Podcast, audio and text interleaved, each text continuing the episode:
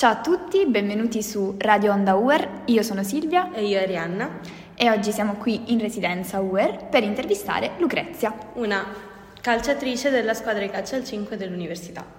Ciao a tutti, sono Lucrezia, ho 19 anni e frequento il primo anno di mm, Scienze Tecniche Psicologiche.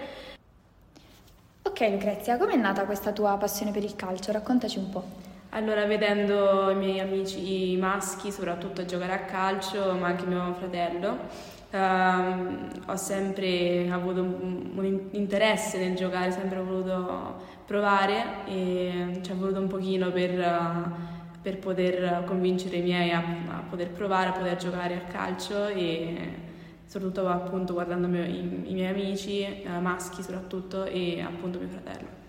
E ti è stato mai fatto credere che questa fosse una passione inusuale per il tuo genere? Sì, sempre, assolutamente, soprattutto i professori, quando magari scoprivano che giocavo a calcio, rimanevano sempre molto sbalorditi, molto...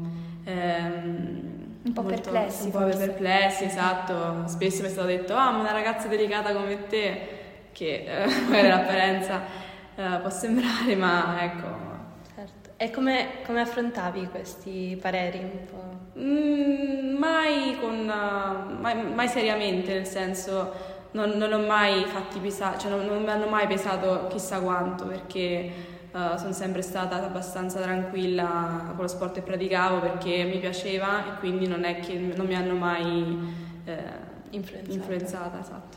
E questa tranquillità si riscontra anche quando sei in campo? Quali emozioni provi durante, durante la partita, per esempio? Eh, durante la partita sono abbastanza, sì, sono diciamo tranquilla, dipende anche un pochino dal momento. Eh, dipende appunto se stiamo vincendo, se perdiamo, se stiamo vincendo sono abbastanza tranquilla, se, sono, se perdiamo magari oppure la partita è difficile, gli avversari sono eh, difficili da affrontare magari posso un attimo Sei agitare, esatto, sono un po' più tesa. E magari anche durante le partite c'è bisogno di una bella complicità in squadra, come ti senti con le tue compagne?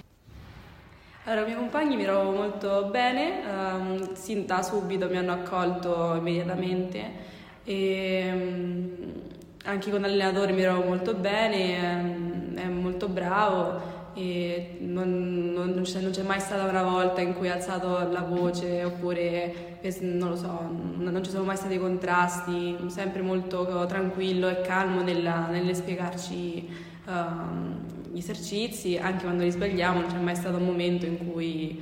Eh, non ci sono rimproveri, no, insomma, esatto. siete tutti complici. Sì, esatto. È un ambiente sereno. Sì. Ok, io volevo farti un'ultima domanda prima di, di chiudere.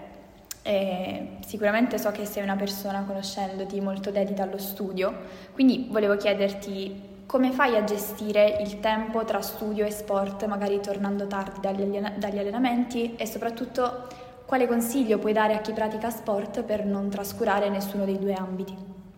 Io sono anni che, che gioco appunto, quindi eh, nel tempo mi sono anche, cioè mi, mi, sono anche cioè mi, mi, conosco, quindi capisco quando posso studiare, quando non posso studiare, posso organizzare, quindi di fondo una, cerco di organizzarmi quando, quando posso, cerco di anticiparmi qualcosa e magari facendo anche appunto dei, dei, sacrifici perché se vuoi fare sport, ma qualsiasi sport esso sia, nel senso anche andare in palestra è necessario fare dei sacrifici, magari rifiuti altre cose per poter praticare quello sport.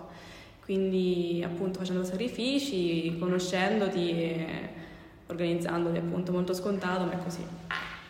Ok, perfetto, ti ringraziamo per questa intervista. Sì, eh, grazie a tutti per averci ascoltato e vi salutiamo. A presto. A presto.